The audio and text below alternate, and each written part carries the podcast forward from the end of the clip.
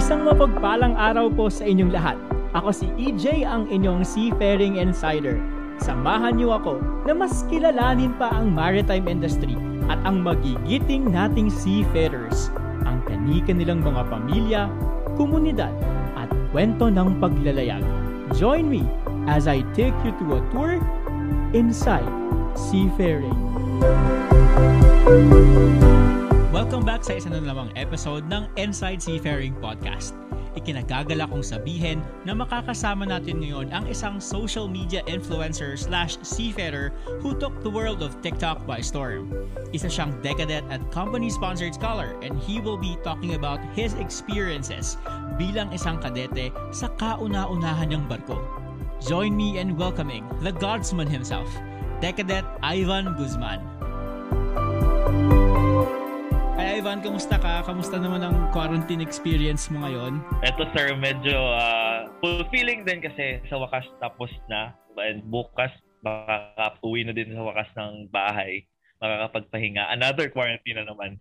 So Ivan, congratulations on completing your 10-month contract. I mean, it's just a very challenging time, especially it's the pandemic. And to be able to complete a contract is already a blessing in itself. And on, on top of that, you have inspired a lot of people because of your TikTok video. So congratulations. Malaking achievement yon. Thank you, sir. Thank you, sir. Yan naman talaga yung goal ko unang-una pa lang just to inspire other people to do things that they dream and they want to and yung mga bagay na passionate sila na pagpatuloy na lang nila kahit ma- ah, mahirap, laban lang laban lang sa buhay. Yeah, I, you're talking about the dream pero I just want to go back to the time na was seafaring really the dream for you? Was it really something that you look forward to growing up?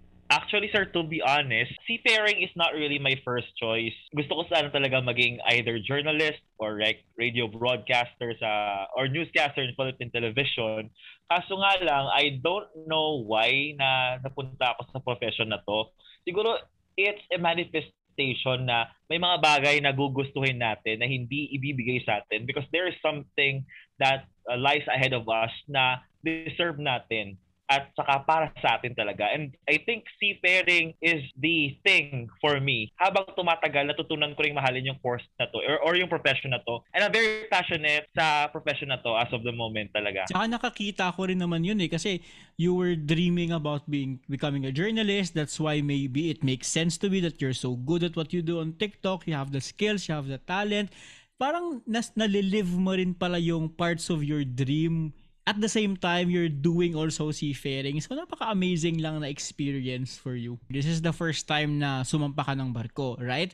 You're in 211, 211 scheme. Yo, so when you knew that day na you were about to go on board, what were your preparations? Ano-ano yung mga, let's first talk about the documents na mga kailangang i-prepare mo at that time. Una-una, cramming situation sa, siya. Lalo-lalo na, let's consider na that time, pandemic, and maraming restrictions talaga. So, doon ako na part na medyo nahirapan, especially that kumuha ako ng passport, for example, the very one of the core document uh, documents, yeah. should I say, na kailangan talaga pag sasampa ng barko, the passport and SIRB. What about the pandemic? Marami bang restrictions or is it a problem with slots? Madaming restrictions, sir. And yung combination na din ng walang slot. Nga sir, syempre, pandemic yun, marami rin mga seafarers na naghahabol. So parang git-gitan situation na yon. Buti na nga lang, parang blessing in disguise din na naging ano ako, parang patient ako na mag-refresh-refresh ng page ng Marina. Tapos merong slot na naging available. Tapos instant parang ako, parang ano, parang naging ninja yung kamay ko kaka-type ng mga details para lang makuha yung slot na yon.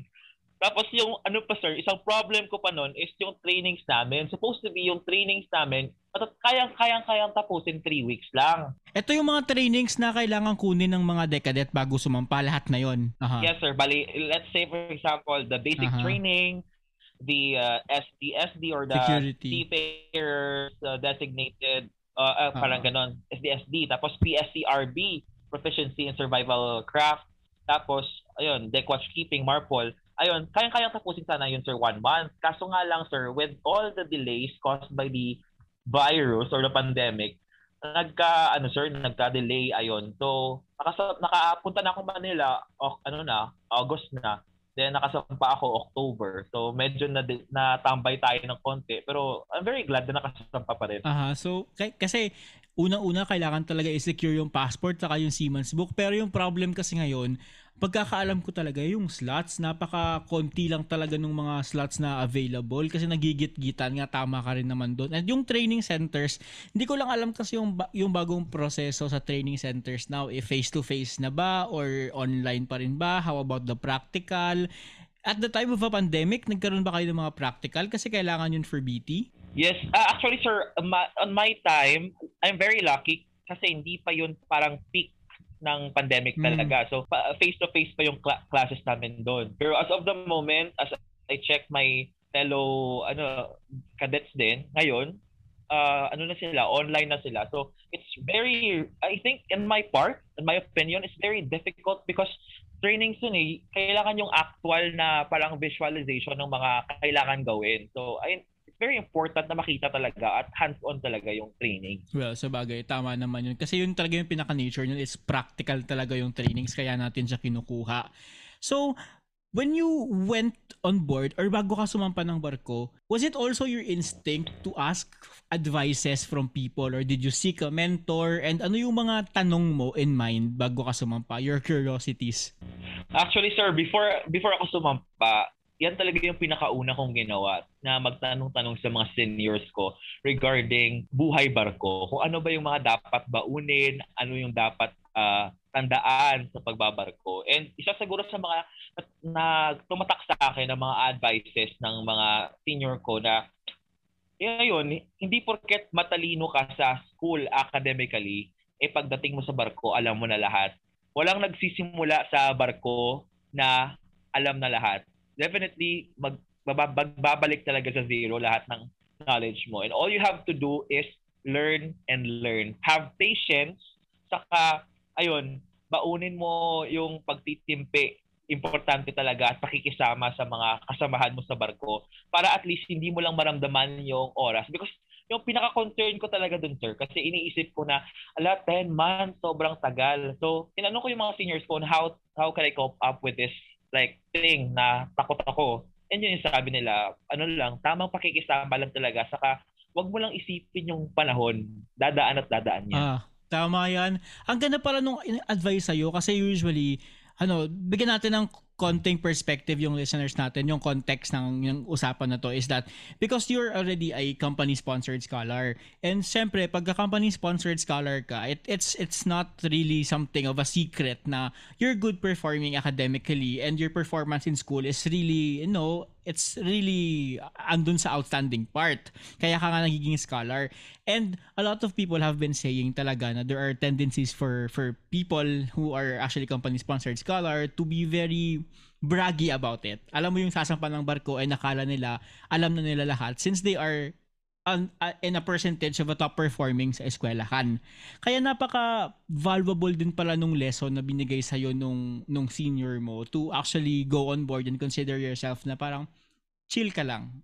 You know, back to zero tayo lahat. Yes, sir, dito. exactly. Image ng naiya, first day mong aalis, Is it your first international flight and how did you feel about it? Actually, sir, uh, it's my first international flight. Ina-expect ko noon talaga na ano, makakapunta ako sa ibang bansa. Sobrang happy ako noon that time. Kasi pinakaunang bansa pa na pupuntahan ko is Brazil. Eh, alam mo naman yung Brazil, sir, medyo... Nakita ko yun! Nakita ko yun sa Facebook. yes, Pinagtitripan ka nila kasi yeah. Brazil yung first port mo. Yes, sir, alam mo naman, sir, yung Brazil uh, medyo mainit-init uh, sa eh. pandinig sa mata ng ano. Kaya sobrang saya ko noon. Sobrang saya ko noon na ala, international flight na ganun. Kaso nga lang, medyo kakapagod din yung that time nun. So, kasi nakatatlong connecting flight kami noon. Hindi ko na-expect. O yung layo nun. Yes, sir. Pero at the same time, syempre masaya, sir. Kasi unang sampa mo yon at least at least you get the you get to feel the experience. So nang nangunguna yung excitement mo over lungkot nung nasa eroplano ka kasi there are times na pag sumasampa ako ng barko, parang mangiyak-ngiyak din ako sa eroplano, nalulungkot din ako eh. But there's also a time na I was very excited. So which one was it for you? Was it sad or was it exciting? Actually, parang yung 70% yung excitement, oh. tapos 30% yung lungkot. Kasi sir, before ako talaga sumampa or sumakay ng eroplano, hindi ko talaga tinawagan o tinext yung mga parents ko kasi alam ko talaga na baka mag-breakdown ako.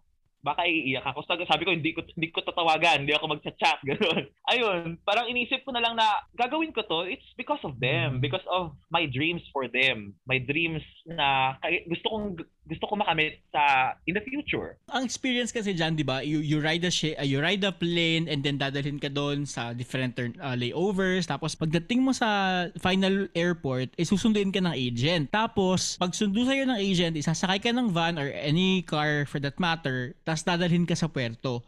Ngayon, habang papalapit ka sa puerto, unti-unti mo na nararamdaman na it's becoming real and real. So while you're approaching the port and nakakita mo na yung barko na sasakyan mo, ano yung mga naiisip mo at that particular time? Ah, habang papalapit na, so mas na aaninag ko na din yung barko na sasakyan ko. At first, I was really amazed to see the ship na dati nasa like sa picture ko lang nakikita. Sabi ko, ay, sobrang laki pala nito. Paano ko kakayanin yung trabaho dito? Ilan kaya yung crew dito? Baka unti lang. Tapos ganun, mapagod ako Mhm. agad. Tapos ano, umuwi agad.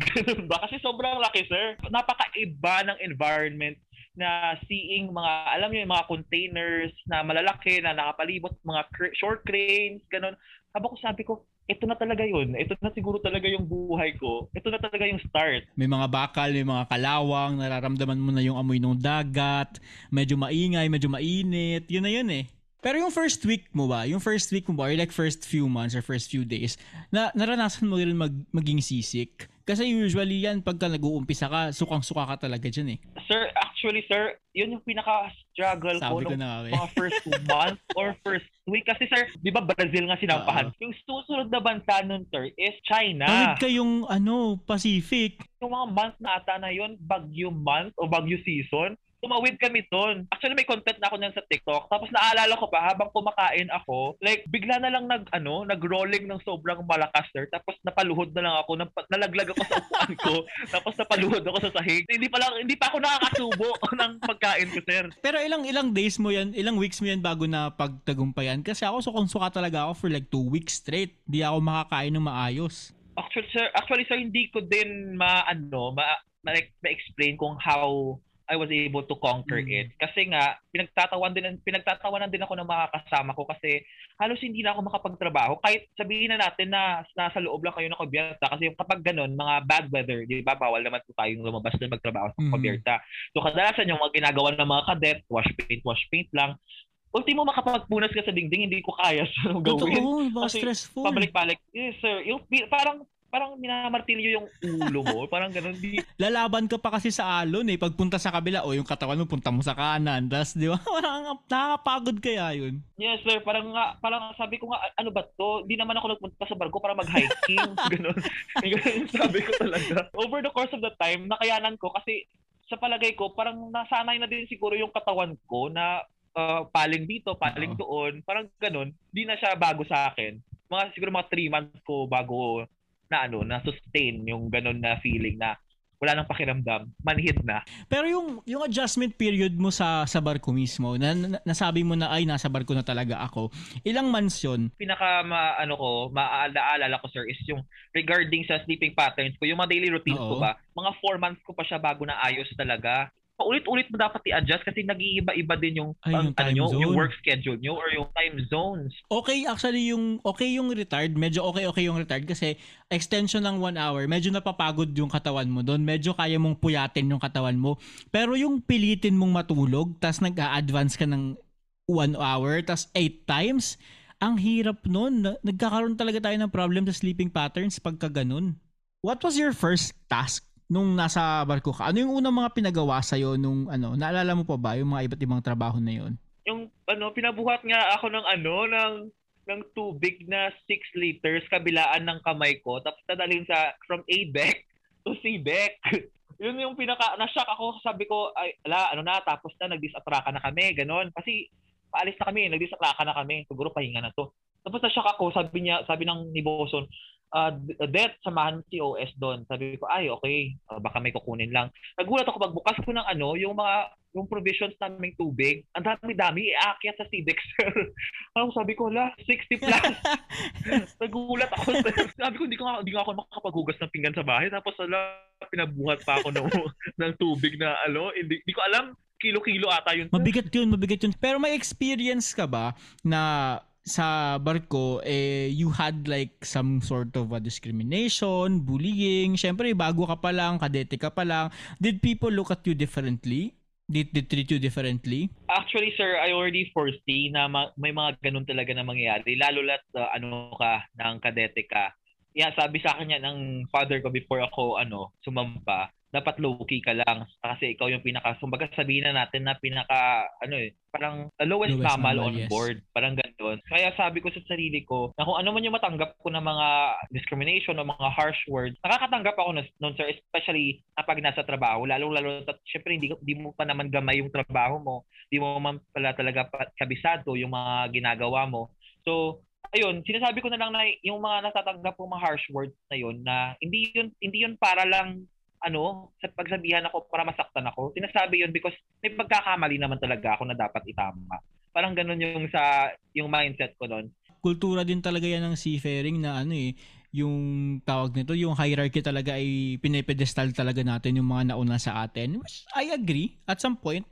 I agree at some point, it's a respect to people who came before us. But sometimes kasi pag ginagamit na natin yung ranks natin to basically be condescending or yung sinasabi nga na parang nagmamagaling na tayo kasi mataas yung ranko natin and minamalit natin yung mga mabababang ranko and we take advantage of that kind of power, yun na yung nagkaroon, nagkakaroon tayo ng pagkakamali. Another question from me Ivan, is, uh, was there was there a pressure given to you externally or internally to perform and mag-improve and aralin mo lahat? How did you deal with that pressure? Actually, sir, this is true talaga na I am very much pressure before talaga ako sumampa ng barko kasi nga given na uh, okay, okay, hindi naman sa sobrang ano ko matalino. Pero okay yung academic yeah. standing ko kasi sa school sir. Parang ganun. And at the same time syempre people expect na ay scholar yan. O kaya may ano yan may company yan.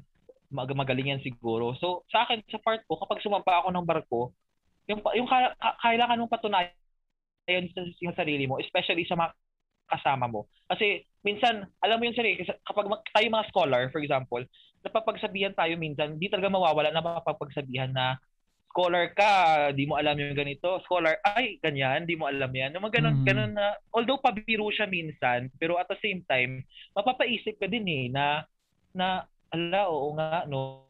Parang ganun. Kailangan ko aralin to. So, parang doon ako nagka-pressures. Yun yung, yung problem kasi sa atin, sa mga company-sponsored scholars is that when we go when we go on board, there's there's a kind of program that gives us an advantage. Yung pag sinabing advantage is meron tayong mga pribilehiyo na minsan hindi na natin kailangan pagdaanan yung support level or yung ratings nga nung kung tinatawag natin. Like we skip uh, a certain amount of experience bago tayo maging officer. Kasi yung iba kasi pagdadaanan talaga nila rank by rank. And that's a very wonderful experience kasi all of those kinds of jobs mag- magagawa mo. But there are certain instances when a company-sponsored scholar is actually very lucky sa, tinatawag ko talaga siyang lucky kasi it's an advantage. Although pinagtatrabahuhan mo din naman, pero napakalaki kasing advantage yon. We skip like like what 10 years of amount of experiences and then we become officers right away. So the pressure is how do we actually learn a lot of things in that span of time bago tayo maging officers? Kasi when we are in the officers, hindi na, in the officer position, hindi na tayo pwedeng magsabing, wait lang, wait lang, aralin ko muna to, ganito, ganyan, hindi, ko pa, hindi pa ako marunong. Hindi na pwedeng mag-practice, di ba? So, So did you maximize your time trying to to work with the pressure or did you just learn whatever you could learn? Parang naging mantra ko dun din sir na sa pagsampa ko sa uh, ano ko contract ko na to go with the flow lang. At mas nag-focus talaga ako sa ano, sa day work, ganun. Kasi parang sa akin, sabi mo nga sir, di ba? Parang advantage sa atin na like we kind of get to skip some uh, process mm-hmm. na official agad. At para sa akin, ayokong ayokong maging ganun, ayokong maging parang sabihin na natin hindi naman na parang unfair o sabihin na natin mm-hmm. ganun. Kasi yung iba nga ng mga mga like mga ratings na pagdaanan talaga nila yan. So as much as possible, gusto ko rin ipakita sa mga kasamahan kong ratings na hindi porket decadent ako, eh parang mag-skip na lang ako. May willingness din ako to learn the job na kaya nila. Kasi someday, if you're if you become an officer, kailangan talaga you will put yourself sa shoes nila kung ano yung nararamdaman nila yung navigation, ano, kayang-kaya naman yan na over the course of the time eh. Ma, mag, magiging trabaho ko din naman yan. Pero at the same time, sa ngayon, as of the moment, kailangan ko muna matutunan yung basics ng trabaho sa kubyerta. Actually, una-una gusto ko talaga yung part ng empathy na sinasabi mo. Yung part na sinasabi mo dapat naiintindihan mo yung mga kasama mo kasi syempre doon tayo nagkakatalo later on. Kasi syempre hindi natin alam yung perfect na experience talaga kasi nag-skip tayo pero at least man lang maintindihan natin yung nararamdaman nilang hirap kasi napagdaanan din natin yon in the span that is given to us as decadets. And I also would like to commend yung part na sinasabi mong parang nag-focus ka sa sa day work kasi I think it's strategy it's very strategic na pag-iisip kasi that's true mapapag-aralan mo talaga yung sa bridge through time kasi yun yung magiging trabaho mo. Kumbaga bridge na yung magiging bahay mo, opisina mo and marami kang pagkakataon to basically familiarize yourself with everything. Pero yung deck kasi, yung kubyerta kasi, tama ka na very minimal din talaga yung time na binibigay sa atin. And I think just it's just amazing that you have this kind of strategic planning already in your mind. Makes me think that you have really a long-term goal in the industry. Yes, sir. Thank you. I really, I really have talaga. I foresee myself na something big someday. Yeah. Na alam ko naman kaya ko. But at the same time, syempre, step by step lang muna tayo. Yes, yes, that's true. You you know your destination, you know your goal, but you know how to walk towards that. I know that you have been separated from your family for a very long time. So sanay ka ba na ma-separate ka sa family mo? And if not, how did you deal with this change of setting? Nawala sila every day and makakalungkot ba or what? Actually, sir, uh, of all the struggles that I encountered on board, doon ako, sir, pinaka-nahirapan sa part ng anxiety. Yung physical tiredness, makakaya mo yung ipagpahinga eh. Pero yung, alam mo yung malayo ka sa family mo, tapos hindi ka sanay na ultimo isang linggo ka lang wala sa bahay nyo, uuwi ka agad, ito pa kaya na sampung buwang kontrata, mahirap malayo sa family, lalong-lalo na na-attach ka talaga sa kanila. Pero at the same time, that's the nature of seafaring. Yun yung sinabi ko sa sarili ko. Unang-una pa lang, if you are going to enter the maritime world, dapat alam na alam mo na talaga dapat na malalayo ka talaga sa family mo. And that is something na I instill in my mind. So, ako paano ko na-cope up yung anxiety na yon yung mm-hmm. parang depression na yon on board. Siguro yun na lang yung iniisip ko na lang na nagbarko ako not only for myself, but also for them. They have sacrificed a lot uh, sending me to school, paying a huge amount of tuition fee para lang maging seafarer tapos susuko lang ako because I think of them. Basically, nagbarko ako para din naman sa kanila yon. So, sabi ko, kapag natapos ko to, yung lungkot na nadarama ko ngayon o yung pangmangung, pangungulila na nadarama ko ngayon, matutumbasan yun someday ng mas malaking blessing. At the same time, hindi natin dapat ikulong yung sarili natin sa apat na corner ng kabina natin. Socialize. That's the greatest thing na kaya mong gawin sa barko. Makipag-usap ka sa mga kasamahan mo because may ma-share sila sa'yo na hindi mo lang malalam, mamamalayan yung oras na ay matutulog ka na ulit tapos gigising ka na ulit magtatrabaho ka na. Syempre, you have to prepare your mind mentally. Yun, yun yung nakuha ko talaga sa sagot mo is naka-prepare ka na eh mentally nandun na sa isip mo talaga yung yung proseso and yung dahilan and you always go back to your why are you there on board para ma-survive mo yung mga challenges na yon which is actually the most powerful thing that you could do. But at the same time, I really like to I really like the answer that you have to socialize kasi personally speaking, I am not that kind of person who would always socialize to others.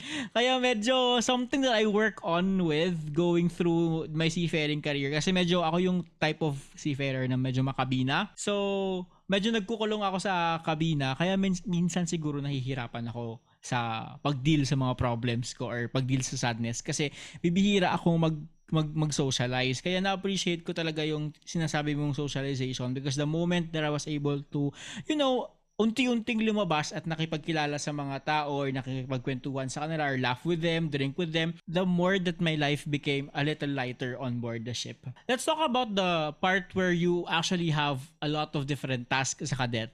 So much tasks. Yung sinasabi nga nilang parang nagpa-practice ka na ng lahat ng posisyon na pwede sa barko. So, what's the most what's the most comfortable task for you na kaya mong gawin araw-araw and what's the most dangerous job na kung pwede lang iiwasan mo or kung pwede lang hindi na natin ginagawa sa barko? For me, sir, pinaka-comfortable ako, sir, ma, na job is yung ano, garbage segregation saka yung pagpupunit ng mga ng mga papel. papel for incineration. Yun, it's yeah, it's kind of weird kaso nga lang doon ko sir na-realize na yung yung how kasi sa bar, sa barko sir jack of all trades talaga yes. eh. Hindi ka lang kasi yung mindset mindset talaga like for example kapag decadent ka yung mindset mo kadalasan ay mag-office office lang ako dun sa bridge. But let me tell na hindi yon yung magiging barko. It's a misconception. Mm-hmm. kapag nasa barko ka you will get to do job. Everything everything talaga. Para sa akin sir yung yung pambabasura doon ko na realize na how difficult yung pamamasura kapag nasa lupa ka. Ganun So parang na, parang na-incorporate ko ba? Parang na-attach yung self, na-attach ko yung self ko sa iba't ibang uri ng trabaho sa barko na tinatrabaho din sa lupa ko. Na kung gaano kahirap, yung pinaka-difficult naman siguro na masasabi kong natrabaho ko is yung working sa matataas, sa mga heights ba. Kasi para sa akin, it's very, it's very dangerous kasi knowing na yung barko sinasakyan ko is a bulk carrier vessel, tapos yung kadete kadalasan kapag naglilinis ng bodega, ikaw yung nasa taas, oh. sir mag-aariha ka ng mga ano, mga mga gamit. Minsan nga naranasan ko sir na like nag-ariha ako ng ano, malaking drum tapos pinapasok doon lahat ng mga gamit. Wale. Kabayan. yes, ganun, mga pala, shovel, ganun. Tapos tatalian mo yan, tapos ilalaglag mo. Tapos yung tipong, habang nilalaglag mo, parang ikaw yung inihila ng lubid pababa sa ilalim ng ano, hatch cover. So parang nakakatakot yun, sir. At the same time, parang sabi ko, ala, kailangan kong lakasan to kasi baka matangay ako. yun, sir. Parang, naka, napakadelikado, sir. Falling, malaglag ka. Okay lang malaglag sa maling tao, wag lang sa ano, mataas na ano. Pero ba tayong gustong sabihin? May shout out or what? Pero tama naman yun. Una, punta muna tayo dun sa pag-segregate ng, ng basura, which is I really love your perspective about this. It's just so beautiful kasi nandito na naman yung sense of empathy, yung uh, I'm just so amazed with how you empathize with other people in in this very rigid and very tough situation kasi bibihira lang talaga yung makakapag-appreciate nung ganda nung experience na to, kung hindi mo core yung empathy, hindi mo mababanggit yan eh, hindi mo ma-verbalize yung empathy kung hindi mo talaga siya core. And doon naman tayo sa paghuhulog ng drum. Alam mo 'di ba, nakakatakot doon kasi unang-una pwede kang mahulog and pangalawa pwede kang ma-judge sa nataying mo. Yes sir, exactly. That's that's the thing na pinakakabahan. Kasi baka mamaya na may mga tao sa ilalim tapos kadete pa lang ako sir. Syempre bago pa lang ako. Kaya habang nagtatali ako niyan sir sinisigurado ko in- ilang beses yung hinihila-hila ko matigas ba kung hindi malalaglag? Maja-judge ka kasi niyan pag nahulog yung gamit. Syempre una-una baka may mahulugan sa baba. Pero pangalawa din kasi talaga yung yung humiliation gagawin yeah. mo talagang katatawanan pag hindi ka marunong magtali. Tsaka yung alam mo yung mga pabilog na mga yung mga figures na iba-iba yung korte yun yung creepy eh. Yung, yung yes, mahirap sir. yan eh. Yun yung nakakatakot na ano eh, itali eh. Yung mga walis, mga ganyan. Hindi ko alam kung paano baka mahuros kasi parang iniikot ko talaga na ilang beses para at masigurado ko lang talaga na hindi malalaglag. Punta naman tayo sa mga very useful tips na pwede nating masabi sa mga, syempre sa cadets natin na pasampa ng barko or nasa barko ngayon. Syempre kailangan nila ng guidance. Syempre and yung pinaka-fresh talaga na makakapagbigay nun, eh syempre yung mga kakabababa lang ng barko, kakatapos lang ng kontrata kasi experience naman namin eh long forgotten na yon. Una, pag-usapan natin, what are the important things that they have to consider in preparing for their training record book? Para sa akin sa yung training training record book sir, it's very important kasi nga doon ka parang doon yung yun yung magiging guide mo kung ano yung mga dapat gawin mo on board eh. Go with the flow lang sir, kung ano yung nakalagay doon, gawin mo lang tapos try to understand. Hindi lang hindi lang kailangan mo i-comply lang para mapirmahan or ma-check lang ganun. You need to do it talaga kasi sabi ko talaga sir na ano, very useful yung mga task doon kasi syempre di, di, di natin matatanggi sir na may mga may mga tasks doon na let's say obsolete na din. Kasi na, na ano na nasa modern world na tayo. High uh, parang yung technology is very high na Pero at the same time, mas mabuti na rin kasi na may alam kang knowledge kahit obsolete yung thing na yon. Basically, para siyang bucket list na kailangan mong i-fulfill. Pero hindi pala siya dapat, yung purpose mo dapat or yung motibo mo dapat is hindi siya i-fulfill lang. Kailangan mo silang intindihin.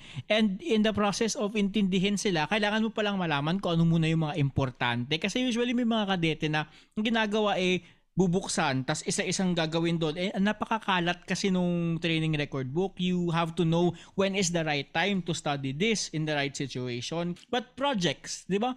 Pero mga projects na ginagawa, Van, di ba? Did you do your projects also sa barko or you, you, you, you're doing it now here sa lupa? Actually, sir, di ba nasabi ko nga, sir, na parang kailangan mo talaga intindihin yung mga mm-hmm. bagay na nakalagay doon. Actually, sir, yung ginagawa ko, hindi lang ako gumagawa ng mga tasks sa ERB tapos pinapipirmahan ko lang. Parang I do it randomly. Tapos magugulat na lang ako, ay natapos ko na to, ay nagawa ko na to. Parang ganun, yung, yung strategy ko. Tapos yung regarding naman sa mga projects, bali, yung ginawa ko sir is kinuha ko lang yung, yung mga kailangan gawin doon sa, sa may barko tapos dito ko na siya gagawin sa lupa para mas kasi may kapag mahirap sir eh imbis na gawa gawin mo yung project mo sa barko itutulog at ipapahinga mo na lang sir so I want na may ano ako, may maximum time ako para intindihin saka i-analyze yung ginagawa ko. Same same thing what I did. This, may mga references kasi, may mga resources kasi lang hinihingi yung mga copy ng life saving plan, mga ganitong ganyan, yung mga listahan ng mga ganito or mooring arrangements. Yun yung mga yung mga content ng projects na kailangan natin gawin as decadets. And if there will be times na sobrang hirap, kunin na lang natin yung mga reference materials na hinihingi So yung mga resources na hinihingi nila, dalhin natin sa lupa kasi pwede namang gawin yan dito. 'Di ba? Lalong lalo na lalong lalo na if may time ka pa bago ka pa mag-apply for your bachelor's degree, pwedeng pwede naman 'yun, wag kang masyadong magpapa-stress diyan kasi minsan yung yung buhay natin naka-angkla na doon means mismo sa training record book na 'yan eh. Parang stress eh kasi dapat yung training record book tuturuan tayo kung ano dapat yung matutunan sa barko or i-guide tayo. Pero yung nangyayari kasi sa sobra naman nating pressure dun sa training record book eh parang parang yun na talaga yung nagiging sentro imbes na matuto ka, nakatuto natuto ka dun sa pag-comply dun sa individual tasks na yun. That's why sinasabi ko sa sarili ko na yung training record book as a guide. It's, it's a guide mm-hmm. only. Although na importante yun, pero kailangan mo din talaga na to go out dyan sa sa ano na yan kasi mas marami ka pa pwedeng matutunan diyan eh kasi nga modern na tayo mm-hmm. hindi naman sa sinasabi ko sir na parang nagiging sagabal na yung TRB kasi sa barko sir nagtatrabaho ka na, pero at the same time, kung problemahin mo pa yan, kailangan mo na lang na i ano, i-rest na lang yung katawan mo kaysa na pagpa-stress ka pa sa TRB. Kaya kaya kaya mo naman yan tapusin eh, kapag nakababa ka na. At yung importante lang, may na-stock mo na yung knowledge mo sa utak mo kung ano yung mga important thing to consider. One thing also I would like to ask you is, ano yung mga bagay na dapat i-prepare nung decadet na dapat niyang dalhin sa barko? Kasi alam natin yan pareho, there are a lot of misconceptions sa mga dapat dinadala sa barko. So ano yung dapat na pine-prepare nung isang decadet bago sa sumampa ng barko? And ano yung mga hindi niya dapat dalhin? Okay, sir. Para sa akin, sir, dapat magdala sila, sila talaga ng ano, ng panlaban sa sakit ng katawan. Essential yung, oils. yung pang mga pamahid, sir, kasi hindi biro yung buhatan, hindi biro yung pwersang i-apply mo sa bawat trabaho na gagawin mo sa barko. Lalong-lalo na kapag bulk care yung barko mo or log bulk kasi intense, magkakamuscle ka talaga. Tapos, isa pang bagay na dapat nilang tandaan na nasa barko kayo, hindi kayo nandoon para mag-fashion show o hmm. mag-fashion model. Nandun kayo para magtrabaho. So, see to it na yung mga dadalhin ng mga damit, for example, is like minimal lang na hindi din makakasagabal sa inyo. At the same time, comfortable kayo habang nagtatrabaho. Kasi it's part of safety culture din eh. Na ano eh. Tapos, syempre, dapat may panglamig ka din ng mga yes. gamit. Kailangan, kailangan din yun. Medyas, tapos sweater or jacket kasi hindi natin alam na baka san, puro sando lang yung dala mo tapos pumunta kayo sa pantang malamig eh di good luck sa'yo. good luck sa'yo talaga. Ganon. Awit sa'yo, ganun. tsaka, ganun. pero ano, yes, sir. yeah, totoo yan. At saka yung medyas, at saka yung mga underwear, damihan na lang din kasi sobrang, ano, sobrang hassle yeah. maglaba from time to time, lalo pag may water discipline. Ang hassle. Tapos minsan nawawala pa yung isang pares ng mga medyas nyo. Ayan, bahala kayo. We already talked about what to bring, how to deal with the training record book. But this one is very important also, no, uh, Van what is the proper etiquette for you for a decadent? lalo na pag bagong sampa, how should they behave? How should they approach other people? You know, what are the do's and don'ts? Para sa akin, sir, sa akin lang to, perspective ko to kay because lahat ng tao, lahat naman ng tao may iba't ibang personality, but this is how masasabi ko, ito yung naging naging katangian ko na naging dahilan kung bakit na-survive ko talaga yung yung 10 months sa barko. Yung alam mo yung alam mong may alam ka, but at the same time you are willing to listen to whatever they teach mm. you. Yun yung pinakalaging ano ko. Hindi hindi ko sinasabi like for example, tinuturuan ako ng mga bagay-bagay na ganito. Sabi ko sa isip ko, alam ko na yan eh. Actually, alam ko na yan. Kaso nga lang, meron pa yung madadagdag diyan. So better listen. Ayan, tapos hindi ka dapat hindi ka dapat maging ano, arrogant. Dapat marunong ka talaga makisama kasi may mga alam yung mga kasamahan mo na hindi mo alam. At the same time, may mga alam ka na hindi nila alam. At the same time, kailangan talaga na nandun yung respeto. Nandun yung respeto. Hindi porket na decadet ka, future officer ka, eh, titignan mo yung mga ratings na kasama mo na hanggang ratings lang, ganon. Yes, very beautiful.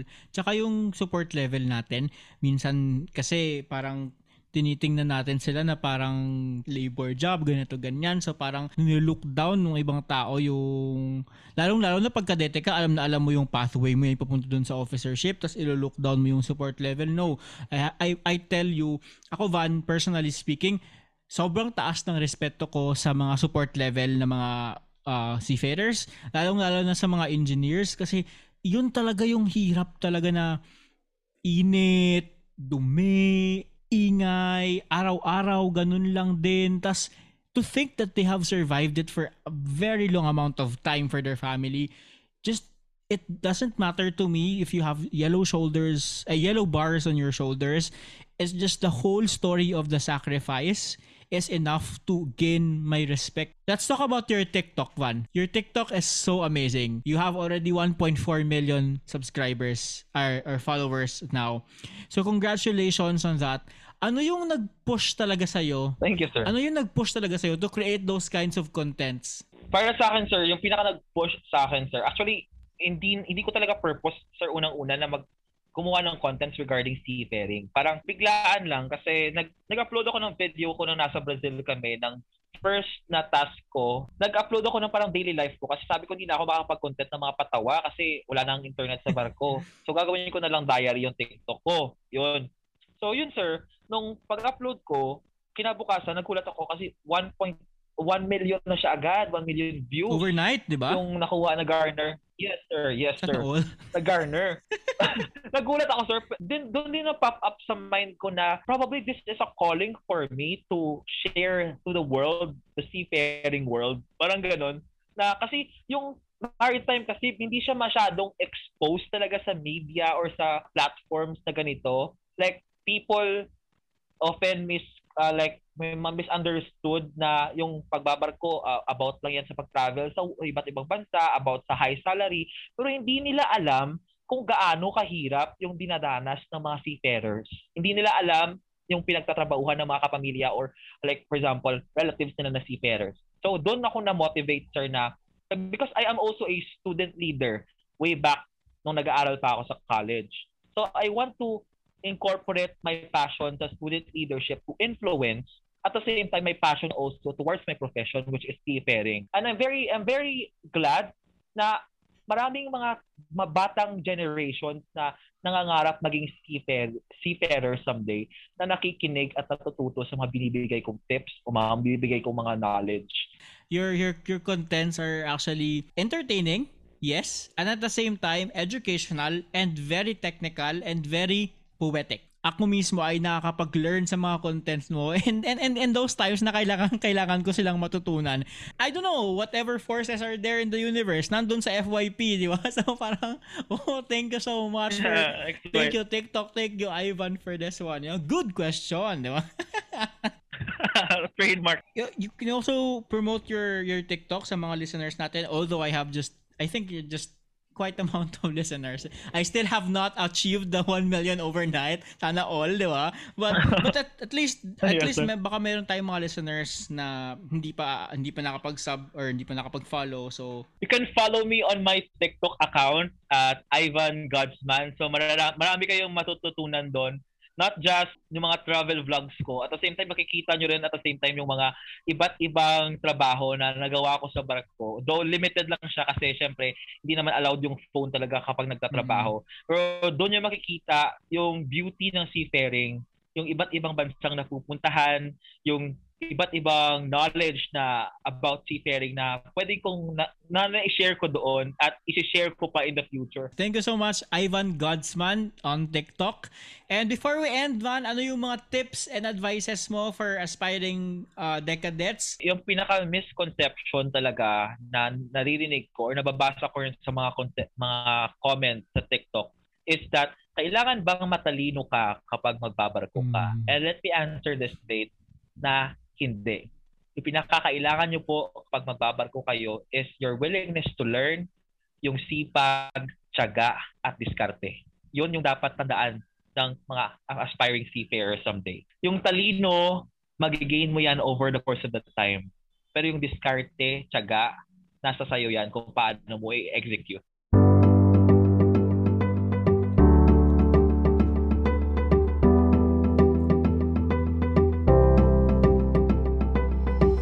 Maraming salamat kay Ivan sa magbabahagi ng kanyang unang paglalakbay bilang isang marino. Sa kwento ng kanyang pag-uumpisa ay naway napukaw ang inyong mga damdamin sa katotohanang nakapaloob sa pagsisimula ng isang kadete sa komplikadong mundo ng pagbabarko. Magbigay daan din sana ang episode na ito sa mga nangangarap na lakbayin ang malawak na karagatan at tuparin ang kanika nilang mga pangarap sa buhay isang pagpupugay sa bagong henerasyon ng seafarers at libu-libong kwento ng paghihirap, pagsasakripisyo at paulit-ulit na pagtatagumpay. Samahan niyo po ulit kami sa patuloy nating paglalayag sa karagatan ng mundo at alon ng buhay. Ako po si EJ, ang inyong Seafaring Insider. Over.